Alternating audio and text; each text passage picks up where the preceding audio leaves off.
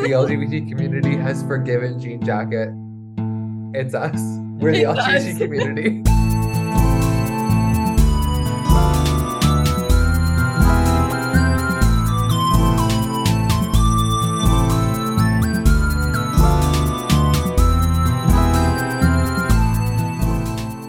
Welcome to Cowboys and Slaybots, a pop culture podcast where two gay people in their 20s talk about whatever they want.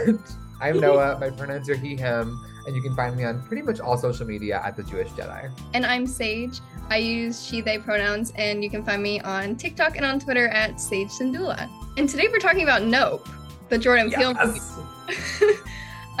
We're not like, this isn't like a review. It's more of just like, we literally can't stop talking about it with each other. So now we just have to, you know. Making it all of your problems, basically. Exactly. Yeah. I would say, I mean, obviously like heavy spoiler warning for the rest of this movie, which, and just to be clear, not that we're paid for this because we're not, but like go see this movie. But yes, like if you haven't seen it, get to the theater. Go. I will also say, like, as a movie, it's definitely worth watching in an actual, like, movie theater. Mm-hmm. I think that a lot of what I love about it, like, at least from a production standpoint, I would not enjoy as much if it were just, like, on my home television. Go to a theater and see it.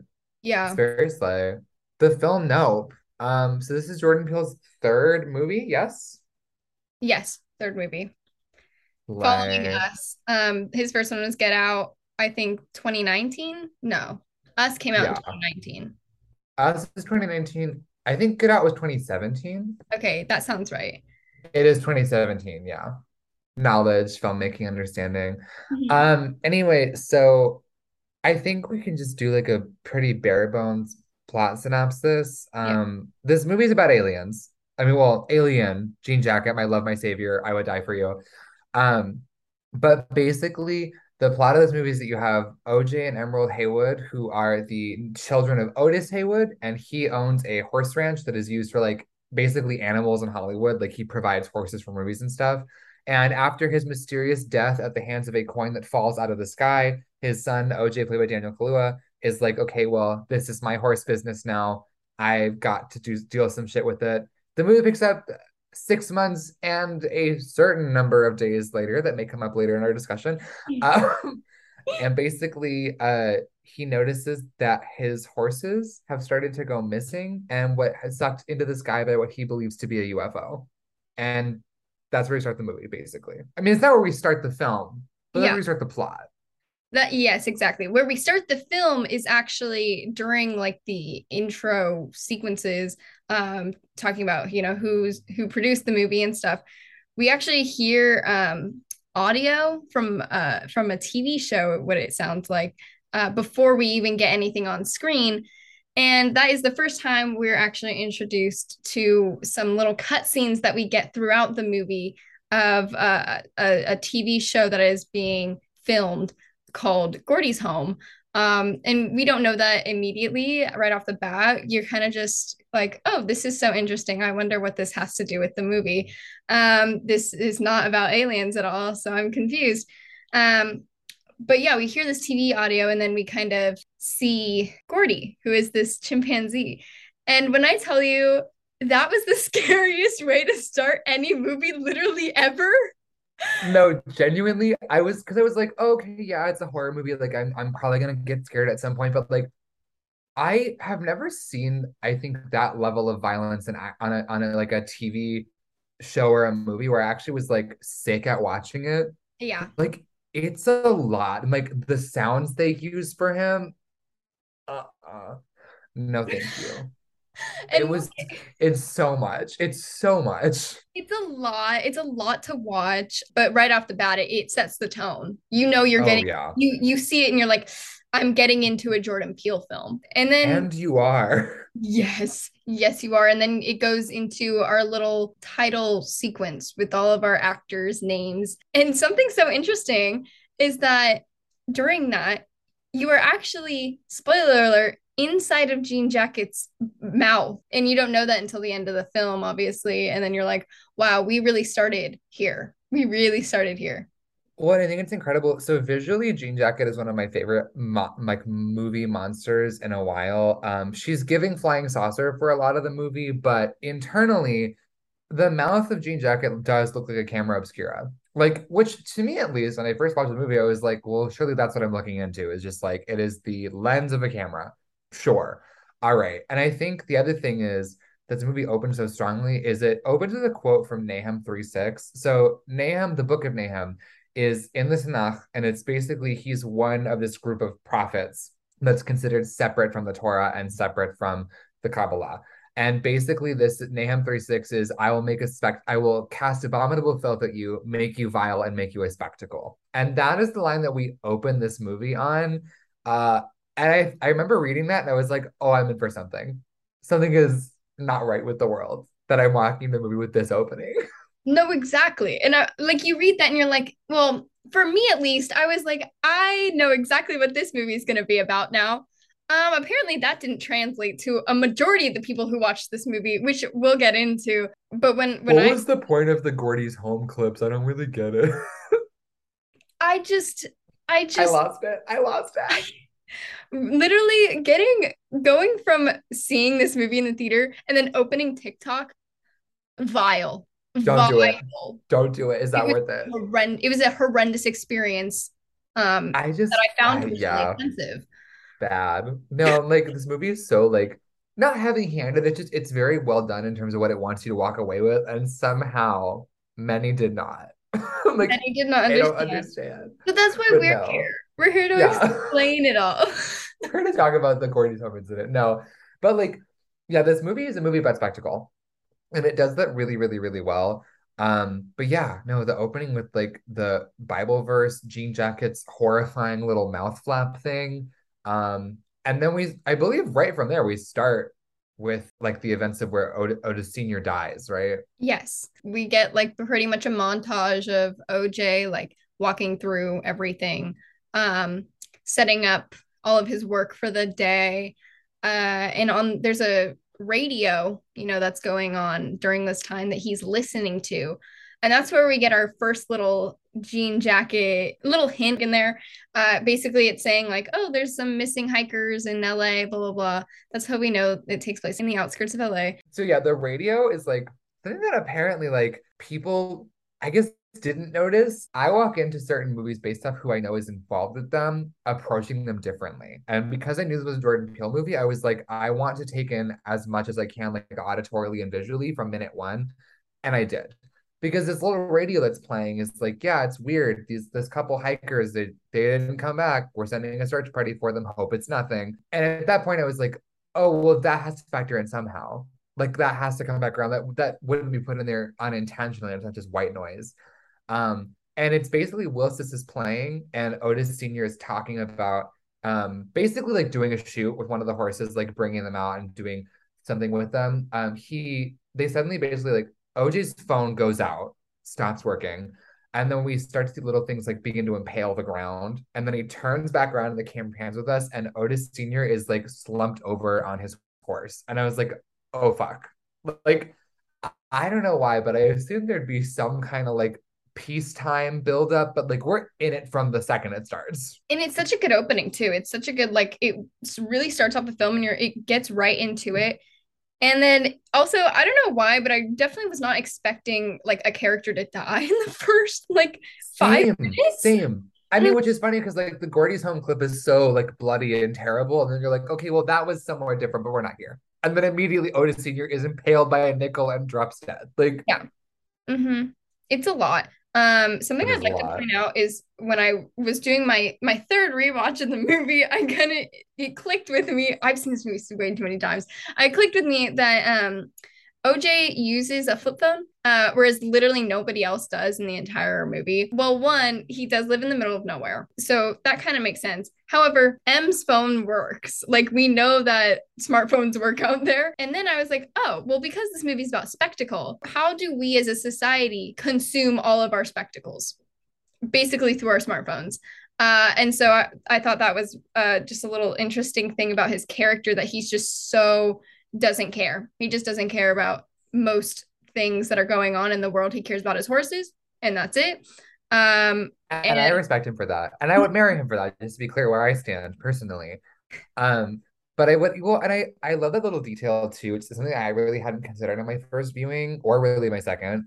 But what I like about OJ's character, like you're saying, is like he's not really involved with the spectacle of it all. He's a pretty like removed guy. I think reclusive isn't correct, but like throughout the movie, when we see him interact with people, it's in like a very specific way. You know, we see OJ interact with people, even his own sister, like who I would say he's definitely the most lively with out of everybody, but like he's just a pretty chilled out dude. Even later when he's literally getting besieged by an alien, he's like, well, I have horses to feed. So, I mean, I'll be back there. Me personally, I'll still be there. Like, and I'm like, okay, I respect that. Does it help that it's being played by Daniel Kaluuya, who I love? Maybe. That might have something to do with it. But a bit. Yeah, but what can I say? I respect a man who has a job. He's employed.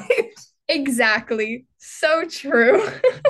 But yeah, no, he's, I think we start that movie off really, really strongly, especially because basically after Otis Sr. dies, we cut to about 6 months later. We're also, I like to, just because I like how Jordan Peele made this movie, that like there wasn't like a title card that says 6 months later, like someone offhandedly mentions, it's been about 6 months since his dad died, he's the new kid. Like, I enjoy that. It feels more correct than just like yelling at your audience, like, it's been this amount of time. I was like, thank you.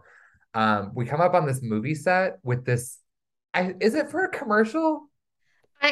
Okay, so yes. So I was like, yeah, it's for a commercial that they're shooting, basically. But then why is like one of the best cinematographers in the entire world there? I don't know. Like, because, okay, they have this like horse in front of a green screen and they show you that the green screen's like a wave or something. And I'm like, I don't even know what product this would be trying to advertise. Like, and then they bring an actress in and I'm like, is she supposed to be on the horse? Like, I'm so lost. I'm thinking it was probably for like promotional material for a film. Slay, yeah, that would be cool. Well, because earlier Antlers does say like, I do one for them so I can do one for me. So I'm like, sure, this can't just be like a commercial. Like, yeah. I'm obsessed with that. Yeah, no, this is Antlers, girl, I have beef with you, but it's okay. Yeah. No. Yeah, this is also the first time that we hear M's little speech, which is in the trailer, and I love very, very, very much. Keke Palmer, I would die for you. So true. She does this great, like, she talks about basically the first movie ever made.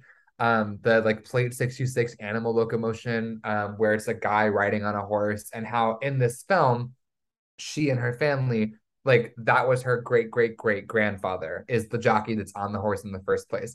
Though notably, she slips up in her speech. She says great-great-grandfather. And I saw a tweet about this from, I can't remember, like I saw it when I got out of the movie the first time, pointing out that the reason she does that is because all she knows how to do is mimic her father's speech. Like yeah. She doesn't. It's not actually her. She just has it memorized. Mm-hmm. And what I love too about the two of these guys is like, she has so much more charisma in her pinky than OJ has in her entire body. And I'm like, I'm obsessed with this dichotomy. Because also like, if you have siblings, it's like that. No, like, exactly. They play such good, like a brother and sister duo. I'm like, I believe that y'all have known each other since you were born. Easily. Like, come on. I think also just like a testament to their acting like skills. They're just so, I feel like anything that both of them are in, but especially Keke Palmer, just anytime she's in anything, I'm like, you've known this entire cast for your entire life, actually. No, literally. She's just a charismatic person. You mentioned her speech and basically what she's saying about her family history. I thought it was really interesting that, you know, they're saying the first basically movie ever was a black man on a horse, and that was my great-great-great-grandfather. We can see from this that M and OJ are basically born from spectacle. They have a family line of being associated with the movies, which is our biggest form of spectacle in our, like, society. They're the first and only people to ever go up against Jean Jacket and live. Maybe. Unclear. We'll be discussing later. No, but I do love that too. And it's like their whole existence is fundamentally dependent on spectacle that needs to keep happening. Like their whole business model depends on the fact that we keep making movies that require these animals that they can train and they can sell. Like that's, and like later when OJ is selling his horses to Jupe, he's also dependent on the spectacle that's happening at Jupe's place of business. Like no matter how you slice it, they literally like are living and dying by the the horror of being observed, basically, which, like, this film is so consistent and so tight in all of its narrative themes. Like, it's this idea of spectacle is literally like in every square inch of this movie, and that's part of the reason why I love it so much. But yeah, speaking of Steven Yeun, hi, how are ya? Hey. He is so Jupe in this movie, or Jupe, short for Jupiter, is the kid we see at the beginning of with the Gordy's Home incident. And he has horrifyingly monetized his own deep-seated trauma and pain. The point where he has a small room of memorabilia from what I could argue is probably the literal worst day of his life. And he's like, oh, I charge people to stay in here overnight. Mm-hmm. Like, and shout out to Steven Yeun, like, for, like, # being an actor, because as he's talking about, like, this SNL skit of the Gordy's Home incident, you can see, like, he's trying to pretend that it's funny, but you can see in his face that he's, like, deeply disturbed. And I'm like, I'm obsessed with this performance. I love you. Like, what's going on? It is literally one of my favorite scenes out of this entire film. I'm genuinely obsessed with it because it just hits a bit close to home. I think it's really funny. I mean, it's not funny. It's funny to me, but that's like a trauma thing. Anyways, I think... Sorry. I think so that, true. I think that in this scene, basically what's happening is Jupe is talking to M and basically telling her what happened, what Gordy's home was, and the events that followed. And instead of telling her what happened from his perspective, he goes on to say, well, haven't you seen the SNL skit? And then he goes into the events of this SNL skit, which differ actually a lot from what actually happened, but it's the same basics, you know.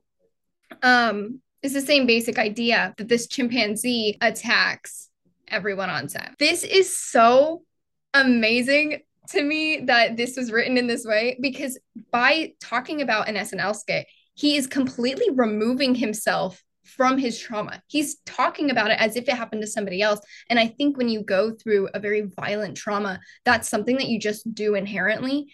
Anytime you're talking about, I think any trauma, really, not just violent trauma, you almost talk about it when you are explaining it to someone as it's happening to somebody else. And you're saying I and stuff, but he's literally not. He's saying all of these things that are happening on this Gordy's Home show, but it's not really, you know, it's not really happening to him because it's happening to the guy who played him on SNL. No, he literally doesn't even say, like, when this happened to me. He's talking about the actors as though, like, this is just some skit, not, like, a real-world event.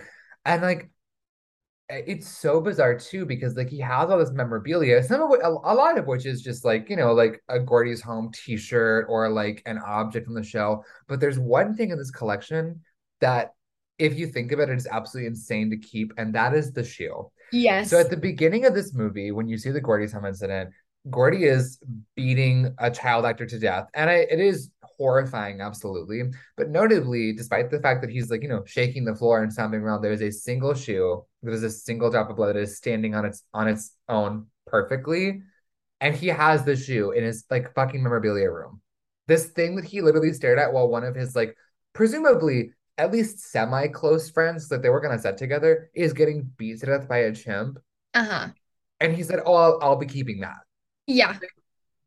It's so much. And you can see that everything in here pains him, but also he doesn't have any ability to look away from it. Like, he has to keep this in his life at all times. It's so weird. And then he even says, when he's talking to Em and explaining this, he says, he's talking about the SNL skit, and he's like, oh, it was a worldwide phenomenon. People blah, blah, blah, blah, blah. And then he switches his wording, and then he says, I was a spectacle. And I just think that the way Jordan Peele put that in there, because the entire scene, he's literally removing himself from the situation. And then all of a sudden it's, I was a spectacle. I think that that's just a testament to, and we can get into this later when we go really deep into the scene. I think it's just a testament to how people react to having their trauma very publicized. It's either, you know what's going to happen anyways, right? You know, like, everyone's going to watch this and everyone's going to talk about you forever and always because it's out there, it's on the TV, you can look it up on an SNL skit on YouTube.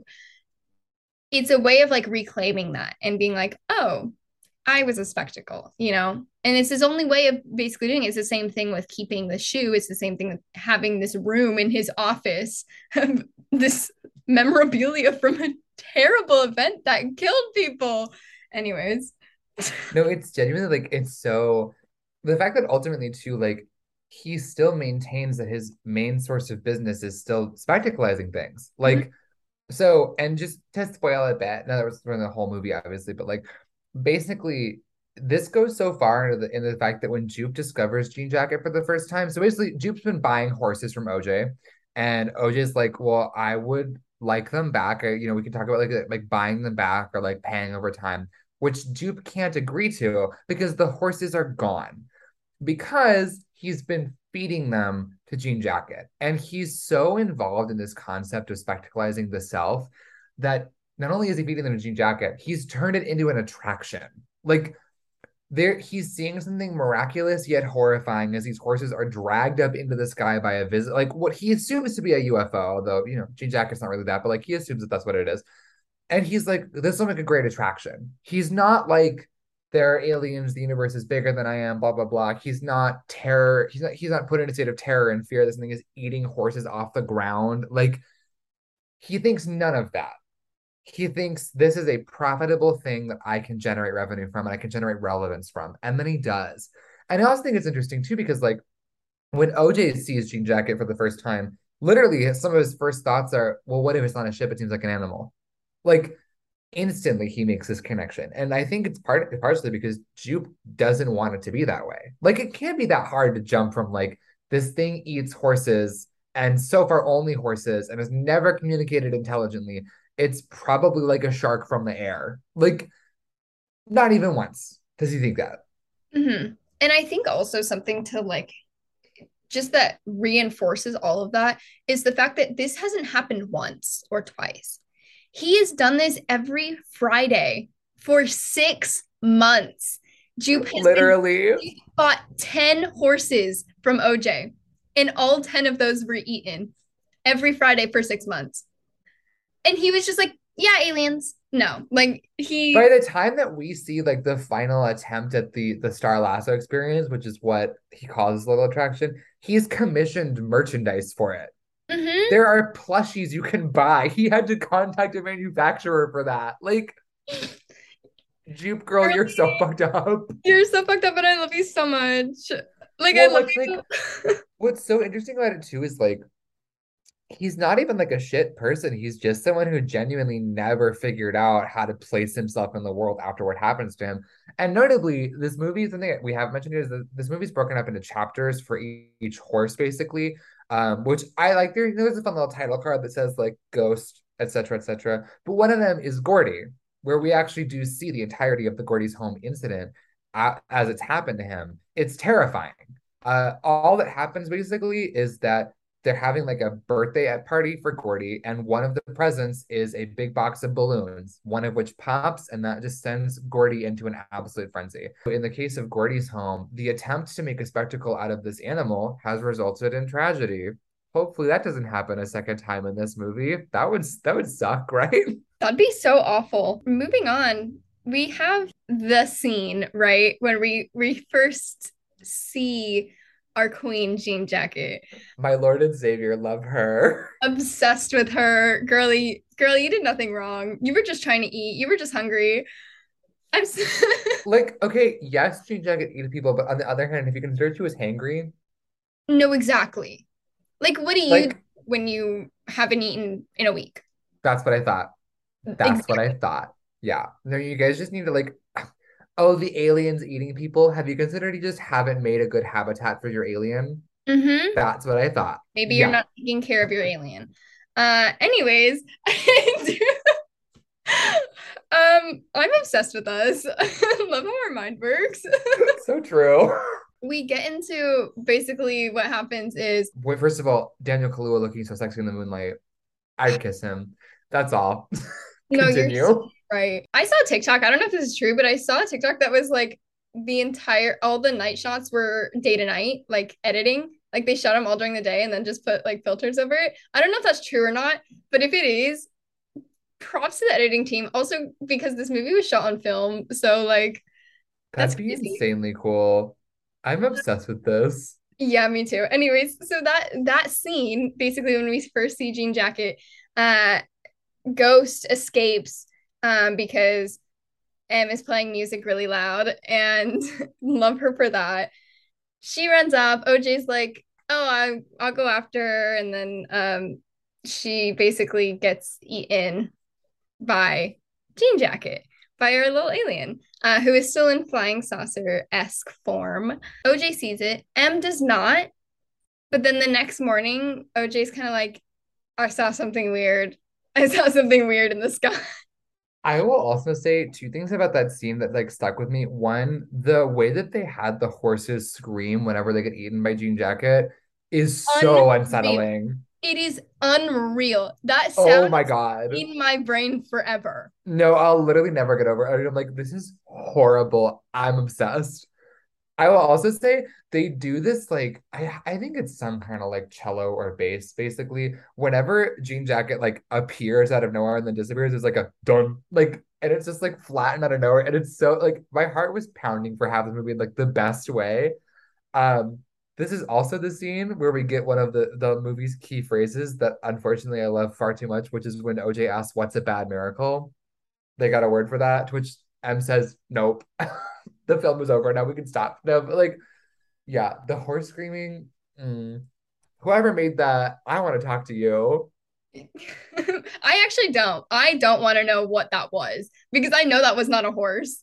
Anyways, yeah, no, we get the bad miracle line, which we can talk about more in depth when we get to the other bad miracles that happen within the movie.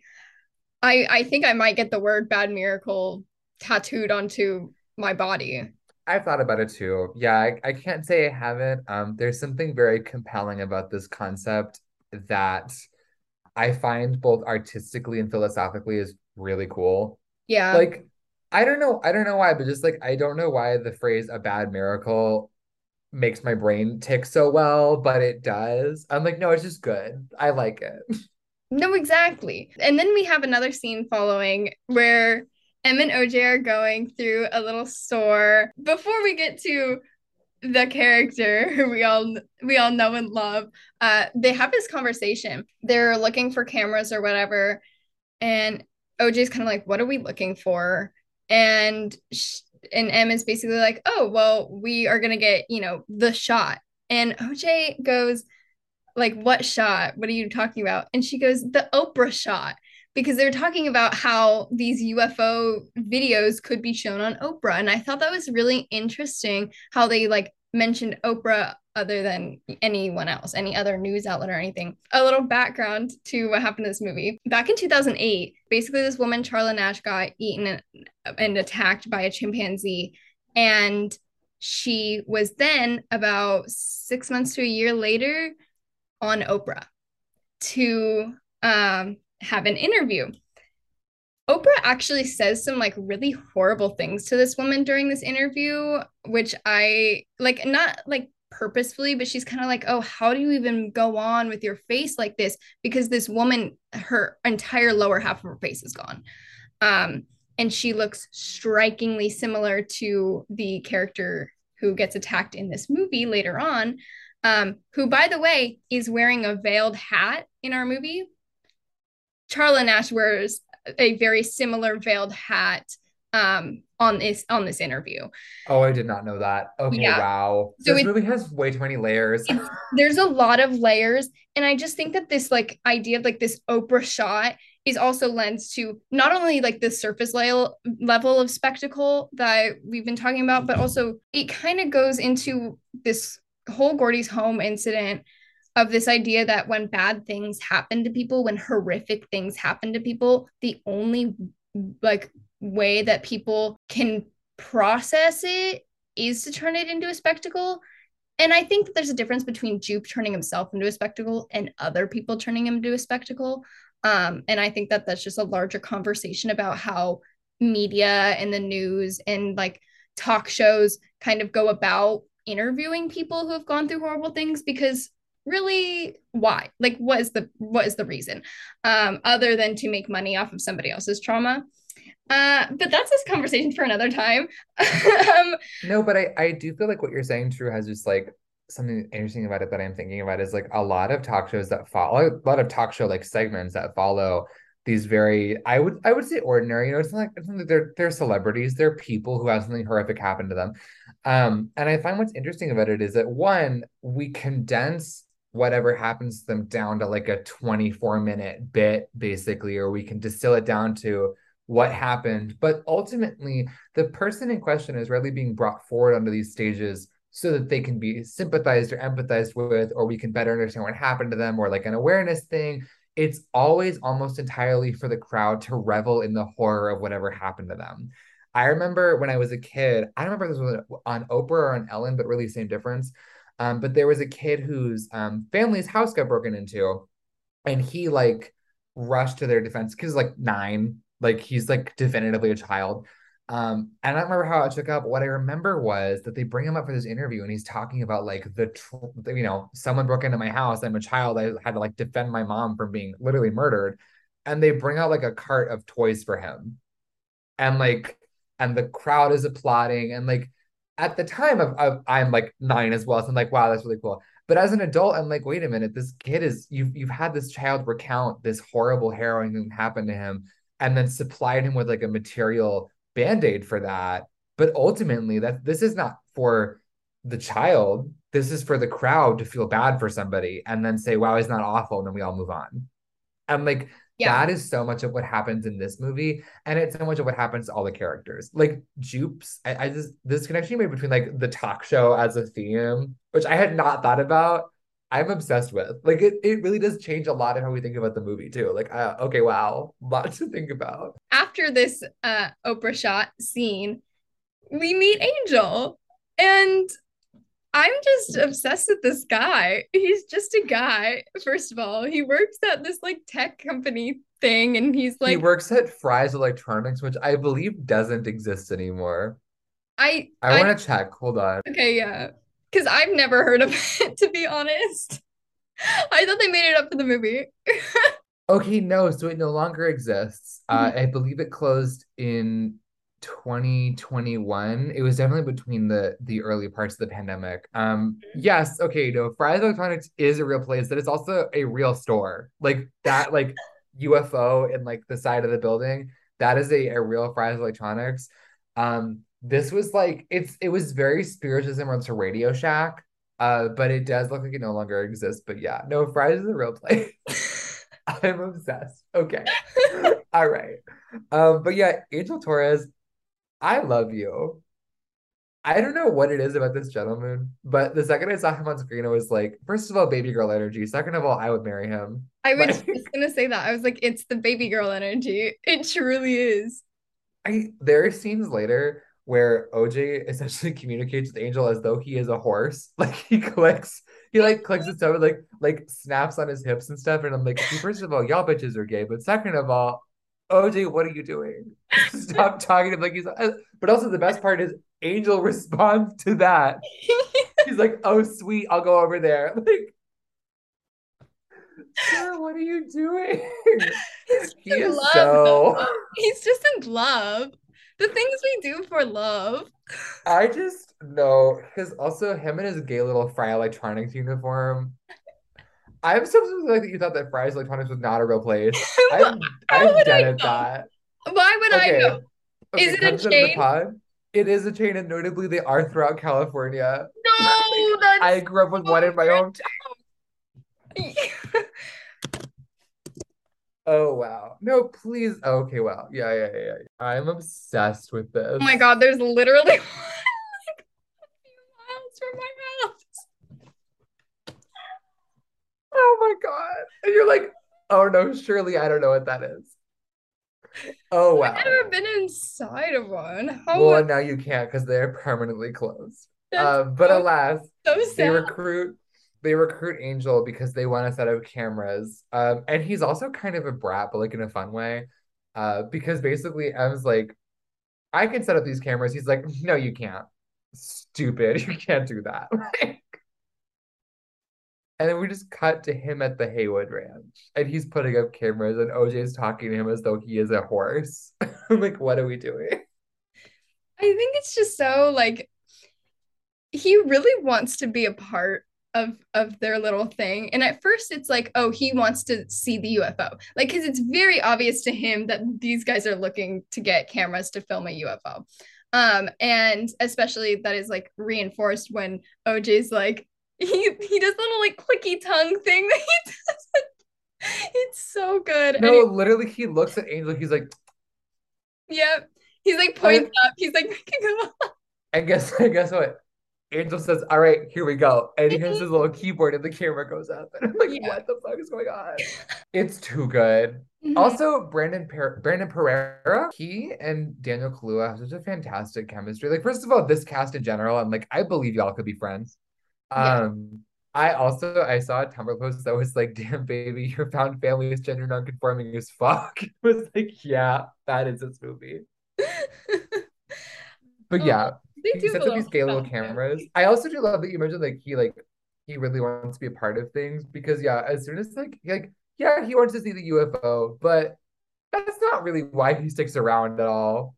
It's not really what that's for.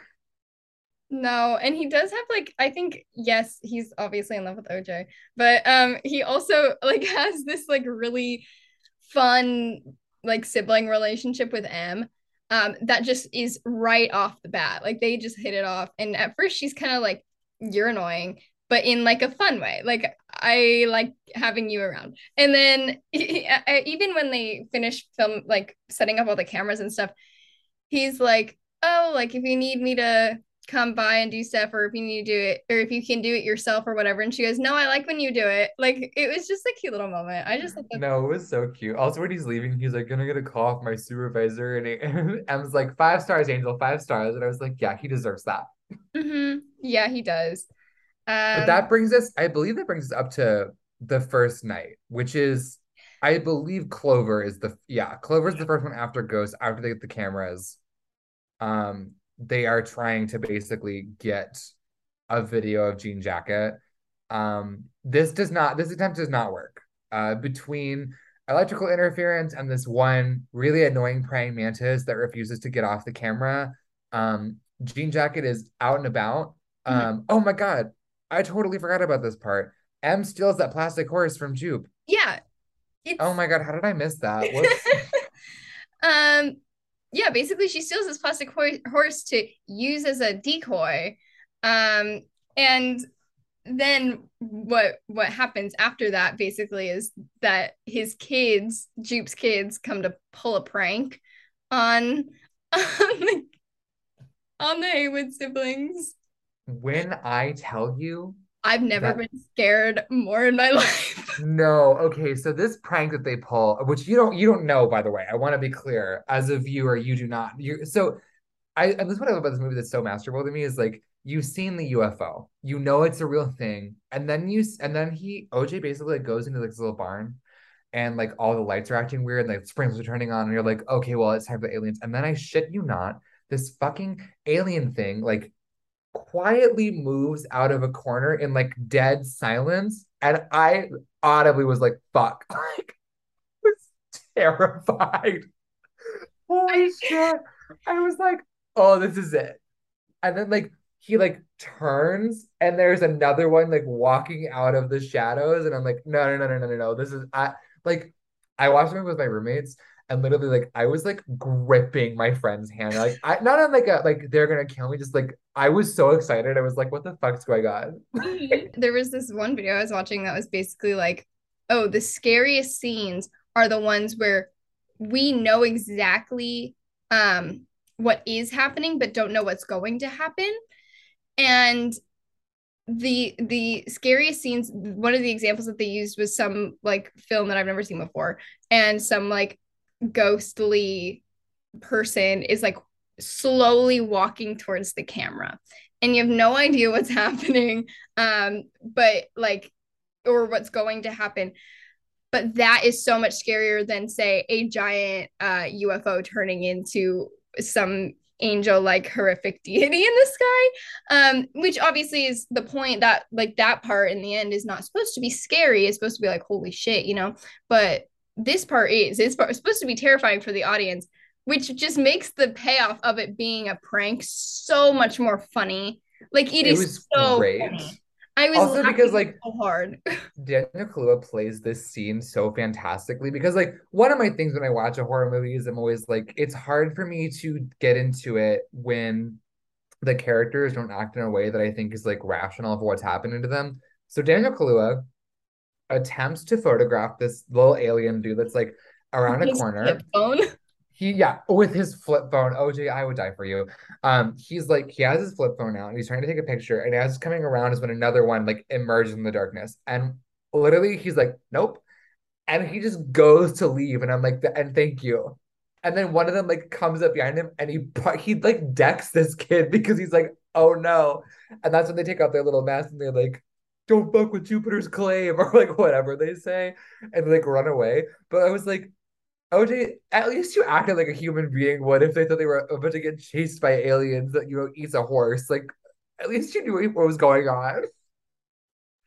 But essentially what this whole scene, what the purpose of it is, other than to make you piss your pants and then laugh, is that the kids let out Clover, which is one of the horses. And this is obviously what starts a little fiasco with Jean Jacket, because Jean Jacket gets hungry, and so she goes to eat Clover. So unfortunate for Clover. Really miss you. A quick interlude. Just want to point out, because what we've been talking about all along, these kids are wearing their, like, alien masks that are meant to be for the show that Jupe is going to be putting on later. For the lasso experience or whatever, for so Jean Jacket can eat everybody. But I do want to point out that the suits they're wearing are very, very reminiscent of chimpanzees. Like, they are wearing, like, little fur suits, basically. Yeah. Yikes. Jupe, girly, you are doing everything you can to profit off of your trauma. Can I help you? Can I send you? Well, and I also think, like, it shows how much he's influenced by it too, because the thing that I love, they show us in the full reveal of the Gordy's Home incident, they, like, pan across the set, and the cameras that are rolling on the set look like the faces of the aliens that he's made, like, to the point where I wonder if just, like, child Jupe, in order to just deal with what was going on around him, like, had to focus on something different that wasn't that. Mm-hmm. Jupe, girly, please, we can't keep doing this. We can't. And, like, yeah, and Jean Jacket fully swoops down, eats Clover, but also notably eats the decoy horse that M left out. And as a result, that's where we get that iconic image of the flags basically dangling out of it, because it's not a real horse, it can't digest it. So it's just stuck there with this fake horse up in its, like, windpipe, basically, as OJ puts it. They don't capture any video of it. It's very shit for everyone involved. And then we get to the reveal of the full Gordy's Home incident, which we already mostly went over. The only big thing that I want to point out is basically, one, we see one of the other actors from the Gordy's Home show get violently attacked by Gordy. Well, that's not true. We don't really see him. We see him dash behind a set yelling at Gordy, and then we hear Gordy violently murdering him. But the other thing that we see is how Jupe gets out of that situation. Earlier, Jupe tells us that the first exploding fist bump, which was, like, a thing they did on the show with the chimps that played Gordy, happened when he was there. And he was, like, basically, Gordy has been beating, do you remember what his co-star's name is?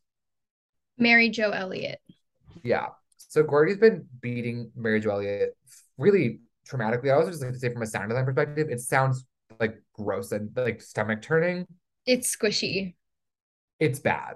It's, oh my God. Yeah. But Gordy turns. And by the way, this, I also, like, jumped out of my seat for this scene, because Gordy turns and locks eyes, not with Jupe, but with the camera.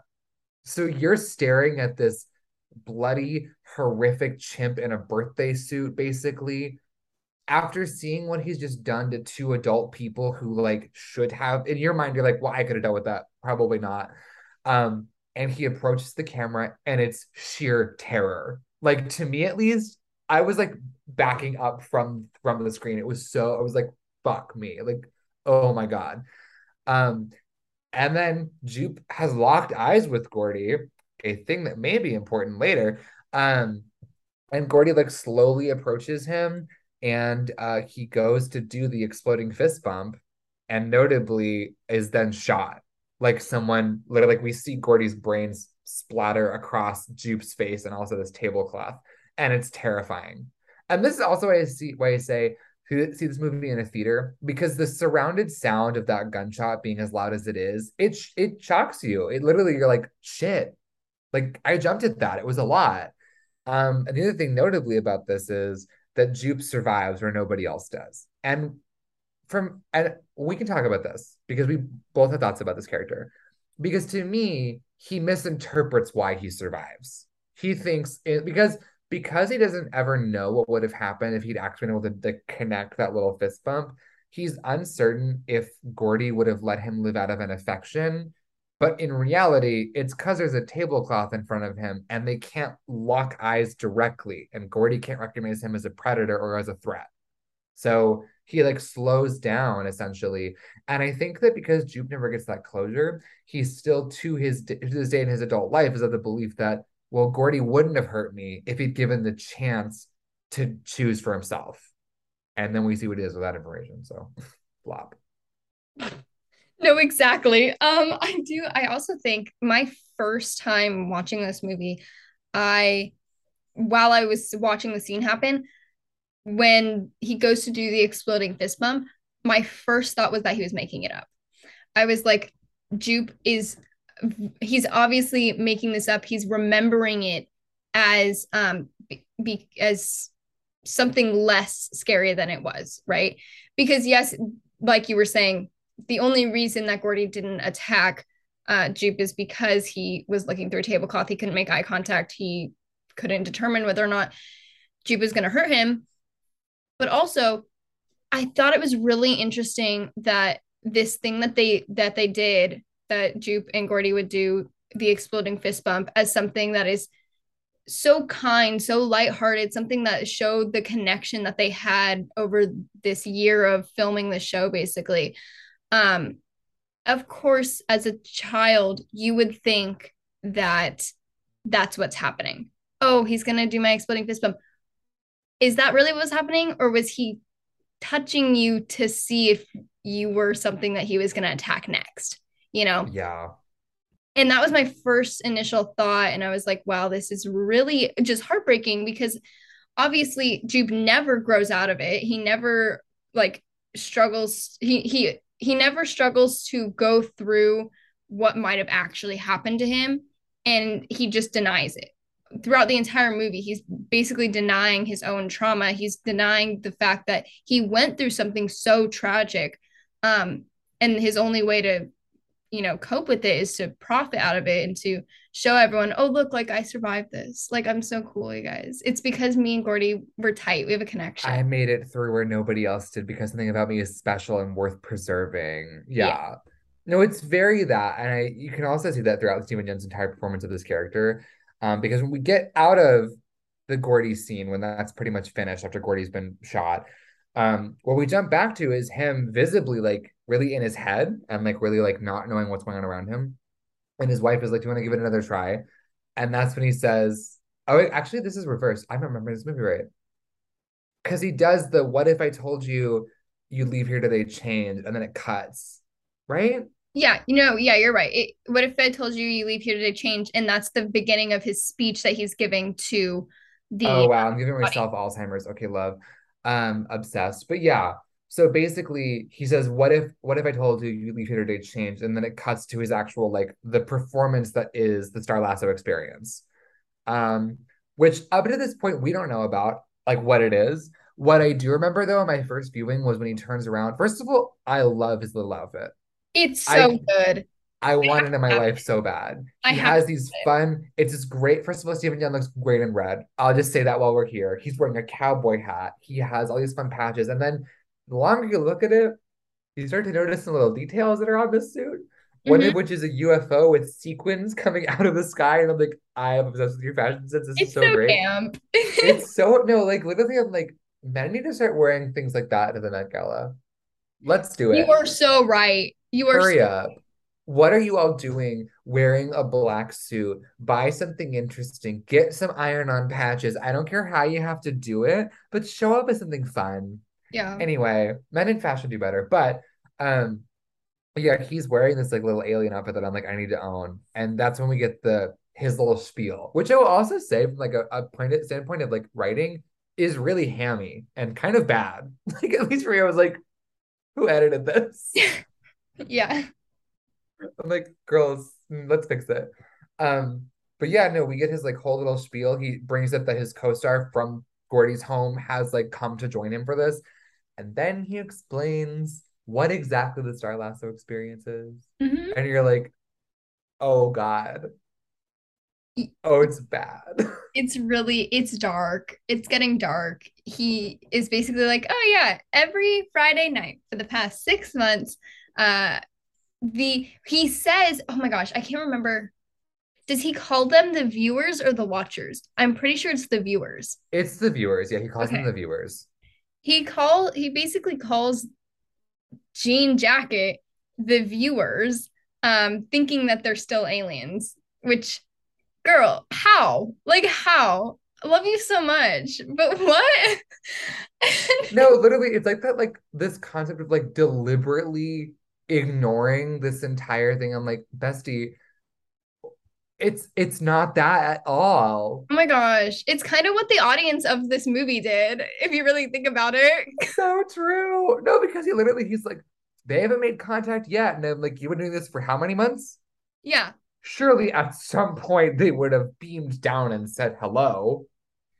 I do want to say something that I noticed my third time watching through. I was like, when he says that the first horse that was eaten 6 months ago, his name was Trigger. And I thought that was a really interesting detail because that one horse triggered all of this. So true. Jordan Peele, I just think that your mind is it's so interesting. I love all the TikToks about him that are like, I love your movies. You scare me. Yeah. Yeah. Yeah, during this scene, we get a lot of little camera pans to Mary Jo Elliott, who is now an adult, who, girly, she's wearing her little Gordy's Home sweatshirt. What? With the picture of what her face looked like before the incident, too. Yeah. As though like her entire existence is reduced to this one moment in her life, which I would also argue, at least in terms of internet virality, is entirely true. There are literally people in the 21st century whose entire lives will have already been reduced and will continue to be reduced to a single thing that they did on the internet. And it's like, what I find so interesting is that she seems to almost be like, and we obviously don't know about anything about her outside life or her inner world, but like, she seems to almost be a willing participant in that and like facilitating it herself. It's super weird. It's super trippy. I think something that really strikes me about her doing this versus Jupe, because they're basically doing the same thing by turning themselves into the spectacle, by turning themselves into what happened to them. However, we obviously, like you said, we don't know how she is mentally. But I think that there is something to be said about something that happens to you and then you are left very disabled and then not being able to get out of what other people are trying to make you do. So I think whoever, is taking care of her, whoever is, facilitating this is basically like, oh, remember, you're Mary Jo Elliott. You're the girl from Gordy's Home who was attacked by the chimpanzee and lived. And she's kind of like, well, I can't get out of this. Look at me now. She is completely disfigured. She can't live like the rest of how she used to. And so I think anytime, she leaves her house, someone's going to be like, oh, what happened to you? It's one of those things. No, she will never, ever escape it. And so what are you going to do when you can't escape something? You just have to let embrace it happen. Yeah, exactly. Basically. And I think that's really, one, it's just really sad. And two, it's just like, it's interesting to see that versus Jupe, because whereas Mary Jo Elliott, she physically cannot live a day of her life without having to deal with the repercussions of what happened to her. But yeah, and quite literally bear the scars of that incident. Like, no matter how you put it, that's what it is. No, exactly. And so we don't know if she's actually, you know, she has to embrace it physically, whereas Jupe, he did not have to. He really didn't. Yeah, the incident, the Gordy's incident, happened in the 90s. You know, it happened at a time where the internet wasn't so crazy, and he could have, you know, separated himself from that, other than maybe the SNL skit. But, you know, he could have gotten away from it, and he didn't, because that was his own way of coping. But I just think that the duality of those characters, and Jordan Peele putting her there, basically having her and Jupe meet their demise together after surviving a very similar incident. Well, and I think too, like, tying it back to that idea of him under the table in the Gordy's Home incident, this idea of like, well, I made it out, so surely I'll make it out twice. Like, because we don't really, so what happens is that Jean Jacket comes early, because basically, Jupe notes that at 6:13 p.m., a number we will return to, but at 6:13 p.m. every Friday, right? Every like end of the week, yeah, for like the last 6 months, Jean Jacket has shown up and has been like, I'm here for a horse, but he shows up early today. And basically, Jupe is like, that's weird, but we're gonna keep going, whatever. So he opens up the thing for Lucky, who's the horse he's planning to feed to Jean Jacket, and have him run out into the gulch, notably far from where they are now. And Lucky will not run. He stays in his little box. He will not go. And that's when Jean Jacket like descends on this crowd. And we get what I think has to be one of the most stomach turning scenes in a movie that I've seen in a long time. Like, oh my God, watching this, I was like, I'm going to throw up. Because, so just to be clear, we see about 40 people get sucked up into the air. We see their screaming bodies careen through the air into Jean Jacket's mouth. And then for the first time in the movie, we see what's inside of there. It's like, as Jordan Peele described it, a bouncy castle from hell. Like, oh my God. And they're just sandwiched between these like two basically like inflatable tubes kind of, that's like looks visibly like wet and sticky. And one of the like gags, I'm guessing it just like smells horrible in there. And we see them being like moved up through an esophagus. And then finally the last shot of these people, that's what we'll see of them in this form, is this woman looking up, I believe it is his wife, looking up at a semi-digested horse corpse directly in front of her. And she just screams. And like, and then it cuts. Mm-hmm. And her scream sounds very similar to the horse's screams that they do when they're getting eaten by Jean Jacket. I think it's just terror. I think it's just something about getting, I don't know, something about Jean Jacket is making this sound come out of people. Well, and it's, Jordan Peele talked about this in an interview too, this like, this collective hopelessness that they all share. Because like, once they're up there, that's it. Mm-hmm. That you're done. There's no way out from there. You're going to sit there and get adjusted for 4 to 5 hours, I would guess. And just get like, you're just stuck there with a bunch of other people. You can barely breathe. It's just, and like, I personally, I would not say I have like claustrophobia per se, but well, I might, because the idea of being sandwiched in a small space where I can't move, well, that's claustrophobia. I have claustrophobia. Yeah. I was like, I don't have claustrophobia. I just hate small spaces where you're squeezed really tightly. But like the idea of like caving, for example, I can't do. Do not under any circumstances ask me to crawl through a hole where I cannot fully inhale under the ground. What is wrong with you?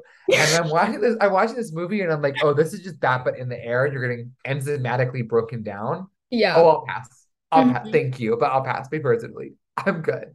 My like two biggest fears, number one biggest fear ever is getting crushed to death. And number two is getting like burned to death by acid. And so, such specific. Jordan Peele said, let's hold hands right now. Jordan Peele said, let's terrify Sage for a minute.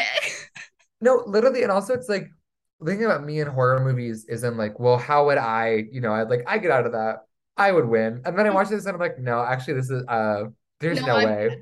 No, I'm like, dead. All right.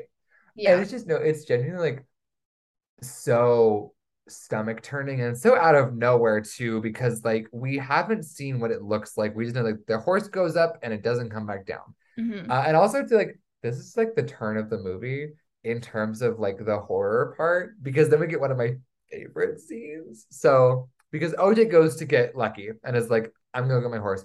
Shows up at Jupiter's Claim. There's nobody there. Notably, they're all in Jean Jacket right now. Jean Jacket comes back and is like, haha, and tries to eat Daniel Kaluuya. He basically gets like concussed, essentially like thrown up against this roof, but he lives. And then he wakes up and there's a storm happening. And then it's like full tilt terror moment time. Like, it's insane. It's so good. I don't remember what happens first. Okay, do we see him going back to the house first? Or is this after?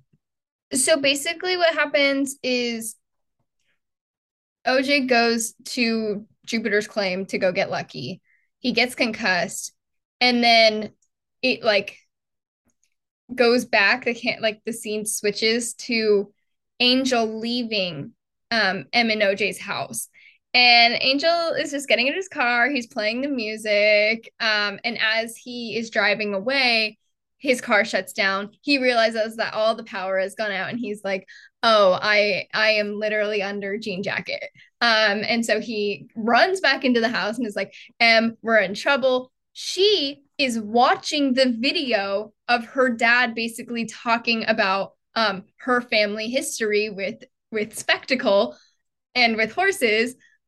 So literally so genius. Anyways, the power's out now and they're hiding. And as this is happening, Jean Jacket just moves over their house a bit. It's raining and Em is looking out the window and seeing that the rain is coming down like at least a school bus away. Actually, so funny, though. I have a note written down that I don't even remember writing.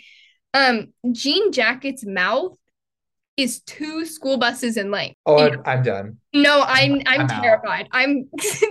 I'm good, thank you. So yeah. Massive. Like, she is so big. Good for her. Honestly, I love. No, yeah, that scene, though, of, like, watching the rain, like, sort of crawl away from the house. It just goes, like, dead silent. I was like, oh. Surely not. Like, no. And then we hear the screaming coming. And then that's the moment where you're kind of like, oh, this is what happened at the beginning of the movie. Like, she's about to throw up. And then she does. Jean Jacket basically throws up all of the people that she's just eaten and halfly digested. And it's just blood, just pouring. It's like out the window. Blood and car keys and like a seat, like the wheelchair. So much like random shit just like falling out of the sky. It's such a horrifying scene. I also love how Angel and Em react to this differently because Em is just like, oh, it's above us. Like we better stay quiet. Angel, meanwhile, is holding a knife, like a kitchen knife, under the table. And I'm like, King, I love you, but like realistically. What are we doing? Please explain to me what you will accomplish when Jean Jacket, notably who is just above your house, shitting blood on you. And you're like, well, I have this kitchen knife. I'm ready to go. Angel, I love you, King. I would die for you. I also think it's really interesting that this is basically, Jean Jacket is not trying to eat them at this point in time. She is marking her territory. That is exactly what she's doing because it's a show. Yeah.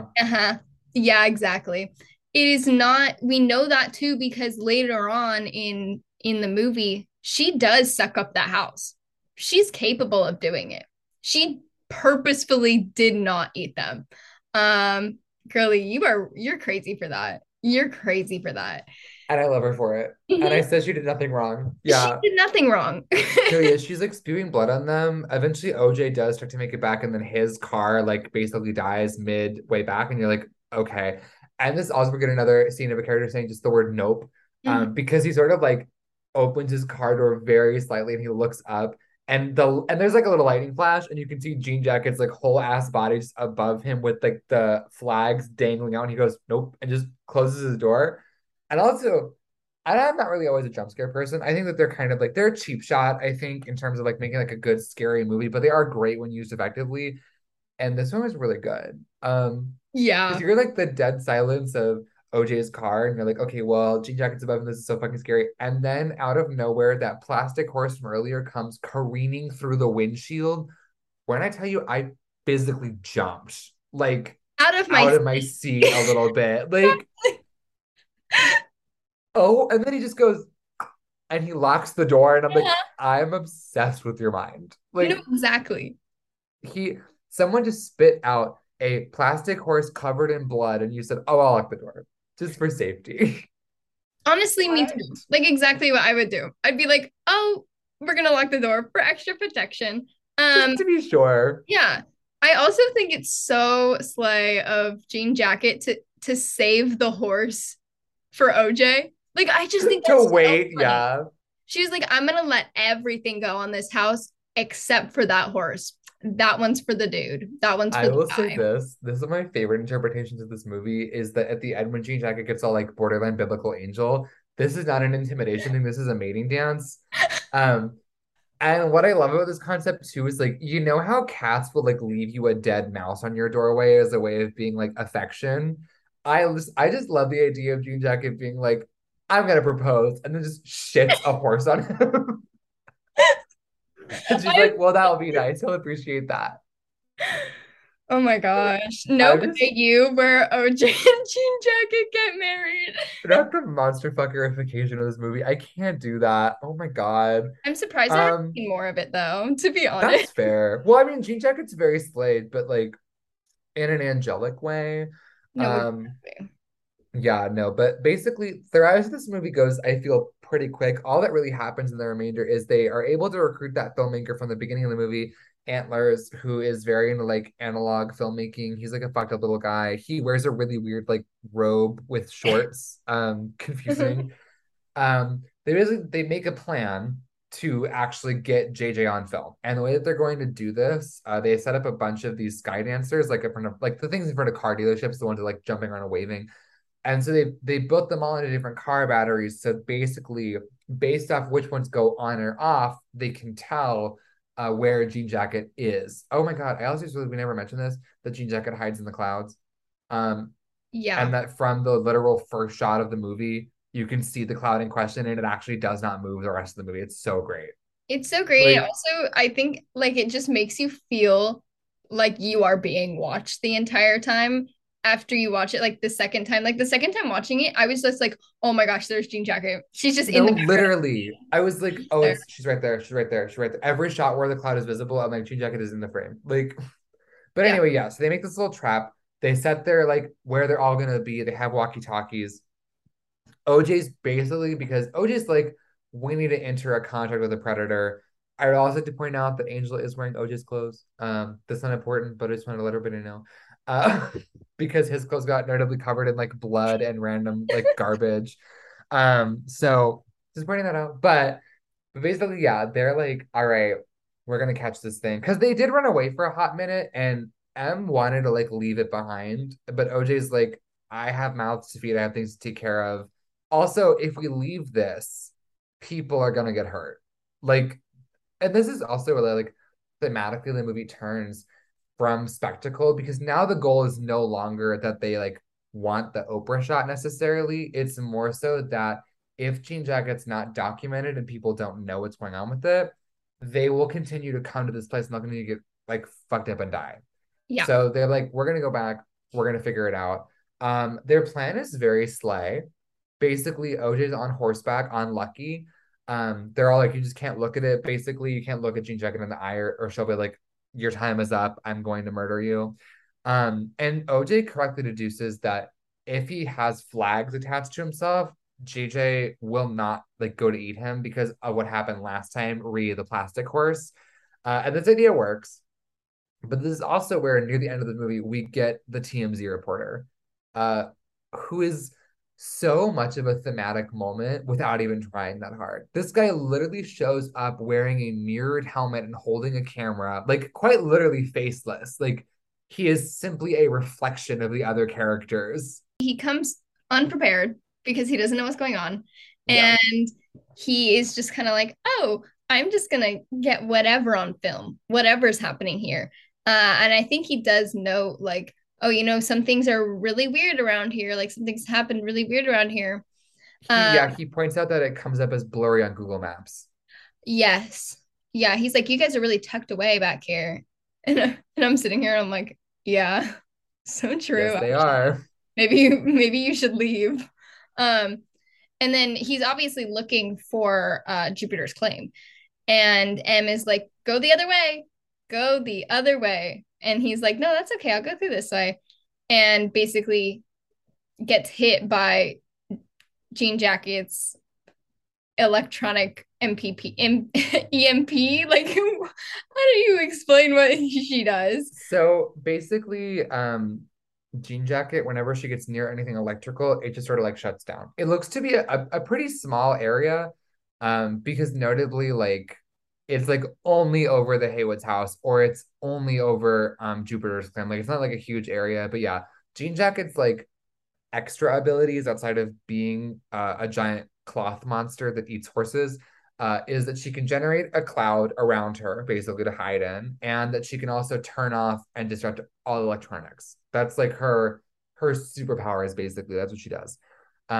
So when this guy's, you know, motorcycling towards where Jean Jacket is, where they think she's hiding, notably his bike is electric.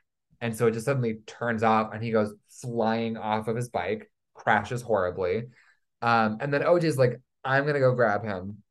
And this is where the TMZ guy becomes even further shitty. He's so dumb. OJ literally is like, take off your helmet, shut your fucking eyes, or like this, we're going to die. And he's literally like begging for his camera as though it will like heal his broken legs. Like, it's insane. Yeah.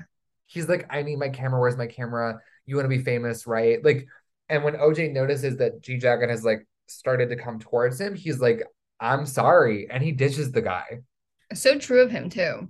And like, then the guy gets eaten. And we hear him screaming like, oh my God, like in the air. And I'm like, well, I don't feel that bad. Like, you were warned. You were warned. Quite directly, yeah.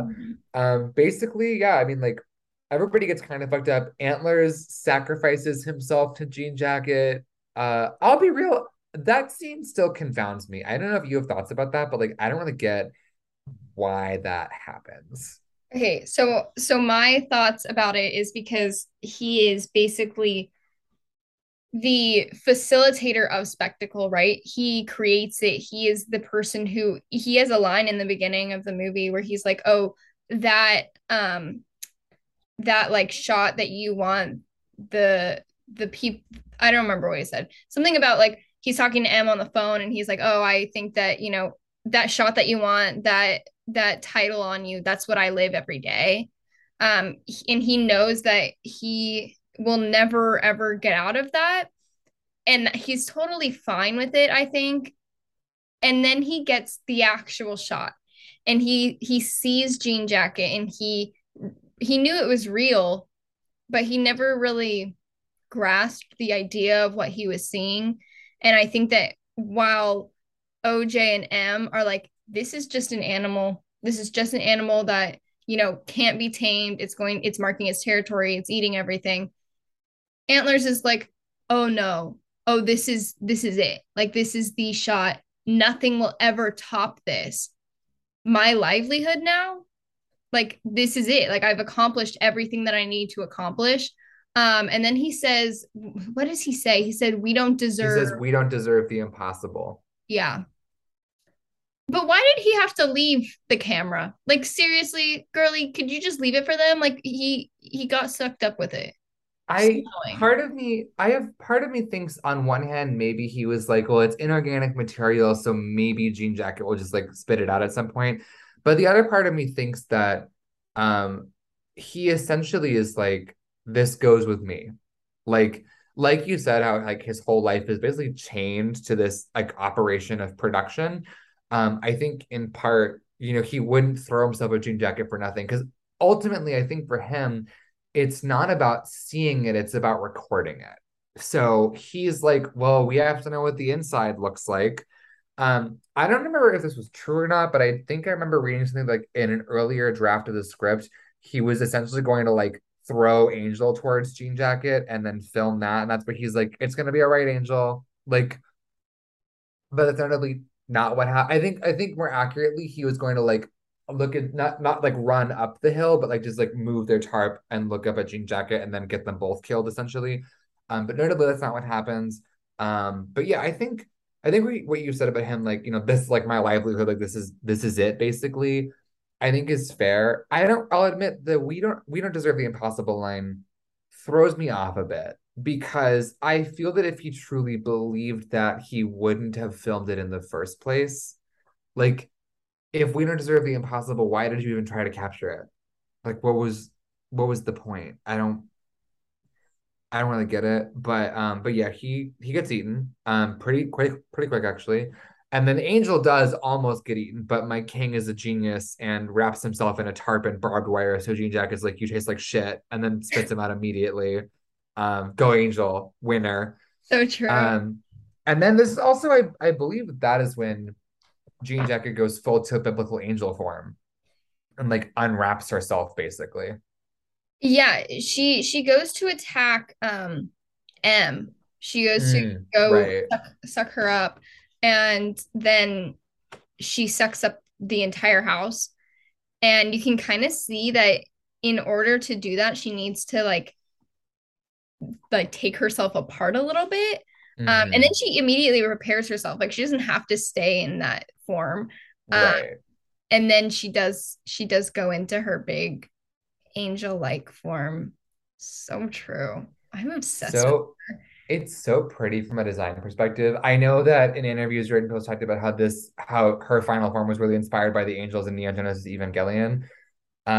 Specifically, I believe Raziel's the one that's like a weird fucked up cube that changes shape a lot. But yeah, no, she's divine is the only word I can even use to describe it. Like, she's beautiful and terrifying, which at least for me, that's what divinity really is. It's fear. Like, it's not like the word awesome in its original meaning is not like super cool. It's awe-inspiring, as in fearful. Like, the 10 plagues are awesome in that way. Like, they're scary. They're a testament of power and of like destructive ability. And that's what Jean Jacket is doing. And it looks killer on screen. Like, it's super, super, super cool. But yeah, basically, OJ fucks with Jean Jacket. And then Jean Jacket basically, M does the Akira slide, which is great. She's riding this motorcycle. She does this amazing. I'm like, Keke Palmer, I will die for you.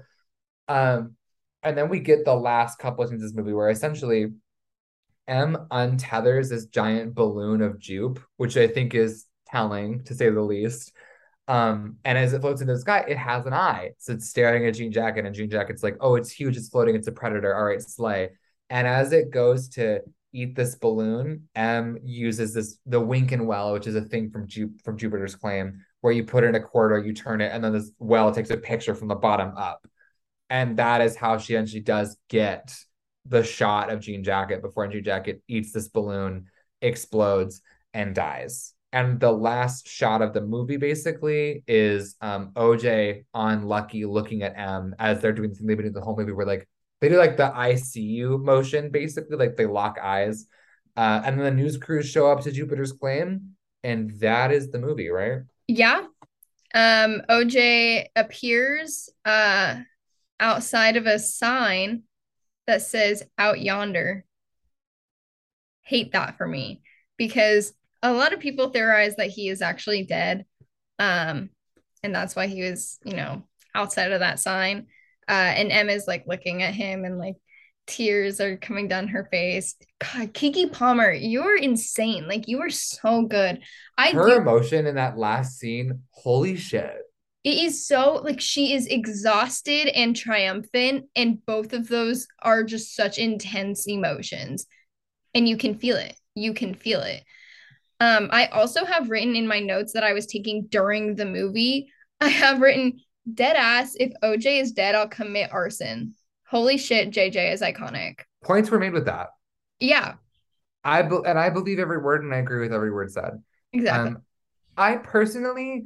whilst I can see where, I don't know why I like talking like a Shakespearean monk, but while I can see the version of events that leads to OJ being dead, because there is some evidence for that, it also makes the most sense given like he was fucking with Jean Jacket, and like so far no one has survived that. But I like the interpretation that he gets to survive this because of the fact that he understood the mechanics of what he was getting into.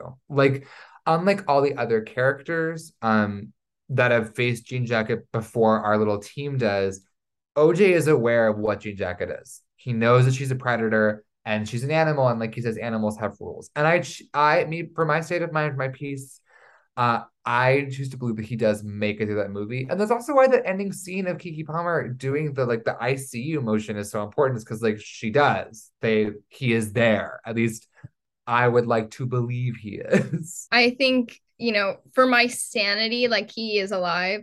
I do also think that, one, their like brother sister relationship is so good. I'm obsessed with the way that they act. It just is so emotional. I think like rewatching that movie, I was like, oh my gosh, I'm literally tearing up. Literally. So good. OJ, I know that you're fine, because who's going to kiss Angel in the mouth if you're not fine? Because Angel notably does survive the movie. I'd like to point that out. Uh-huh. Yeah. Mike King survives. He made it through. He persevered. That shot of like looking out and seeing Jean. Oh my gosh. So good. Iconic. I do remember I was gonna say, I like the idea that OJ does survive because he is the foil to Jupe. And I think that something that often happens in media is that when one foil dies, the other one will survive. So I'm just gonna, you know, use that. I'm just gonna say that. That's I like that too. I think that interpretation really works, because also the key difference between Jupe and OJ when it comes to Jean Jacket is how they respect or don't respect what she is, and I think that that is important to what happens in that movie. Thematically, this movie has a lot going on, which we like semi-touched on. The one thing I do want to talk about, the biggest thing I'll talk about anyway, is the prevalence of this number 613. I'm gonna sound crazy for a minute, and I am okay with that. Mm-hmm. But basically, here's some things that time out weirdly with this whole 613 number. So one is that Jupe tells us that the Gordy's Home incident is 6 minutes and 13 seconds of pure carnage. Like, so we have that. Also, the first time he sees Jean Jacket is at 6:13 p.m. Also, this movie we know takes place 6 months-ish after the first time Jean Jacket has basically, after Otis Sr.'s death. If I had to hazard a guess about how many days were tacked onto that, I would probably say 13. The only thing that truly like ruins this for me though is that the verse used at the beginning is Nahum 3:6. Notably, there is not a Nahum 6:13 because there's only 3 chapters in that, so there's no way to like have it any further. But this movie has a lot to say about like I think some biblical themes. What I would say is that the presence of books from the Tanakh, which is what the Book of Nahum is. So, Jewish tangent, everybody, alert! Jewish tangent. There are 613 laws in the Torah, or 613 mitzvot, that technically speaking we're all supposed to follow at all times, and that's important. That number is relevant for a lot of reasons, and I also just want to point out that I went back, Sage and I actually both went back and dug through the whole Bible, because why not? No, because I'm on my lunch break and Noah is literally sending me like at least 25 texts, like, oh my gosh, guess what? Like all these 613s. And I'm like scrambling to look up certain Bible verses on my phone. I'm just thinking like a theological essay, and you're like, dude, I'm just trying to get to the workday right now. Like, what's going on? But basically, so essentially, hold on, I'm trying to actually look back at what I was saying because I had thoughts. Here we go. Okay, so I just went back through. Exodus 6:13 has, I don't think, really any relevance to this, but Leviticus 6:13 is literally about offering meals to God and like the quality of what those meals should be. Like it's literally like, this is the offering Aaron and his son shall offer to God on the occasion of his anointment, a tenth of an epitaph of choice flour as a regular meal offering, half of it in the morning, half of it in the evening. So like they're not offering flour to Jean Jacket, but notably they are offering food, and that's what this is about. And Numbers 6:13 also deals with that. The interesting thing is that Deuteronomy 6:13 notably is not about meals, but it is about fear. It's about holding one God above all other gods, fearing God and worshiping that God alone. And like, I don't think any of these things are directly thematic, but what they are is, in my opinion, very interesting verses. And they all have to do with this continuance of 6:13. I'm trying to remember what Genesis 6:13 is. I have to look this up because I'm now remembering the one, like the incident that is spectacleism in the Bible, at least that I would argue in the Torah, is Lot and in Sodom and Gomorrah. Did you remember that one? No, Genesis 6:13 wasn't incredibly standoutish to me. I don't think I remember. Oh, yes, it was. I'm now remembering why it was, because it's, and God said unto Noah, the end of all flesh has come before me, for the earth is filled with violence through them, and behold, I will destroy them.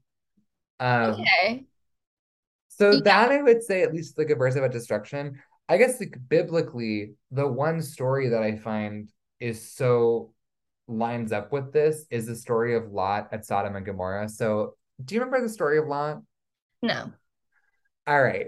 Jewish tangent continuing. So basically Lot is this guy that, okay, basically God goes to Abraham and is like, hey, bestie, Sodom and Gomorrah is a really gross city and I want to wipe it off the face of the earth. And Abraham's like, that seems like a big reaction. Maybe we shouldn't do that. Seems like a little bit mean. How about we don't? And he's like, all right, fine. If you can find me like a dozen decent people in that city, I will not annihilate it forever. But Abraham can't, because there's not. But he does find Lot and his family, who's Abraham's, I believe, cousin. And God's like, all right, fine. Lot seems chill. His family seems chill. I will let them leave. I'll send down some angels to go grab them and they'll leave the city or whatever. As they're leaving the city, they're all the way out. And then God's like, all right, smiting time. And he rains down fire and brimstone and a pillar of fire upon the city. And Lot's wife has been told, we've all been told realistically, actually, that basically if any of them are to look back upon the city while it's being destroyed, God will destroy them as well. The act of looking at the burning city and like the wrath of God basically is consequence enough to justify them dying.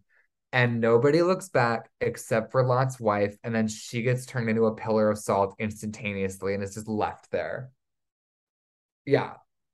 So it's literally a story about what happens when you look at spectacle. You die. Like, but there's no 6:13s in it, so alas. But yeah, no, this movie has like a lot to say, like biblically about spectacle and about like offerings. And notably, Peele did say in another interview that like, he thinks that Jean Jacket species has been on Earth for a while and that other times in human history, it would be easy to mistake people getting eaten with communion with the divine, which so slay. Anyway, that's my Jewish tangent. I'll be done now with that. Jewish tangent over. Thank you for coming. No, I do think though, like, it's definitely not a coincidence that there are so many just little 6:13s in the movie. Like, there's no way, right? Corinthians 1 had one about food. The food for the stomach and stomach for food, and God will destroy them both. That's interesting because, you know, the movie is about Jean Jacket eating people. I kind of wonder if, like, that is, like, there's no greater meaning to it. It's just that all these verses happen to correlate to hunger. I'm like, well... like, she really was just hungry. No, like, she was just having a day. We've all been there. Yeah, exactly. I, for one, will not be punishing her for that. We are Jean Jacket apologists over here. Yeah, there's this great tweet that says the LGBTQ community has forgiven Jean Jacket. We are the LGBT community. Yeah. We've forgiven Jean Jacket. Yes, we have. I said, oh, it's fine. Thank you. This concept of the violence of attention is really interesting to me. I mean, I like it too, because I find that movies are weird when any medium is weird to make meta commentary about itself. Like a movie about the concept of movies, I'm like, okay, well, all right. But one thing that I noticed that I like is there's a difference between when Angel and OJ and M are being spectacleized and when they're being seen.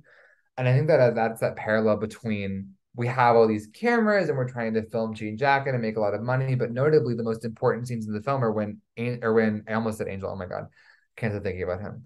Yeah. It's when OJ and M are looking at one another. That's our final scene of the film.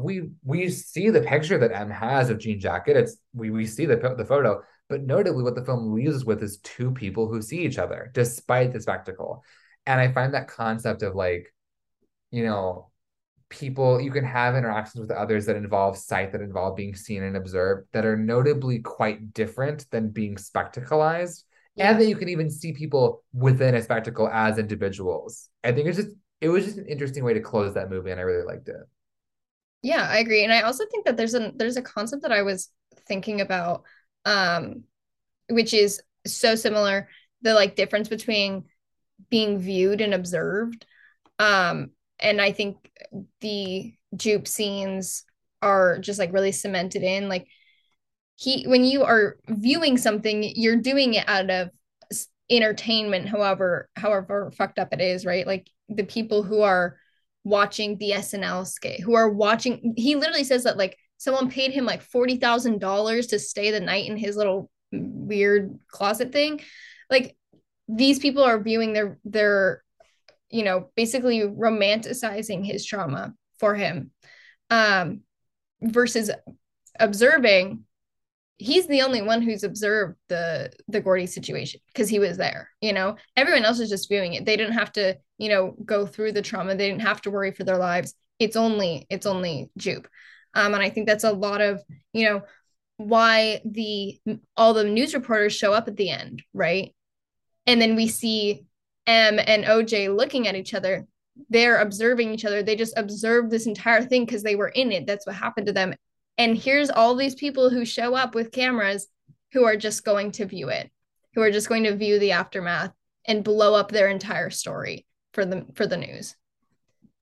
Yeah, no, it's really interesting. I think through the parallels between like how Jupe and OJ both handle spectacles, because like you said, they are narrative foils. Like you can tell that.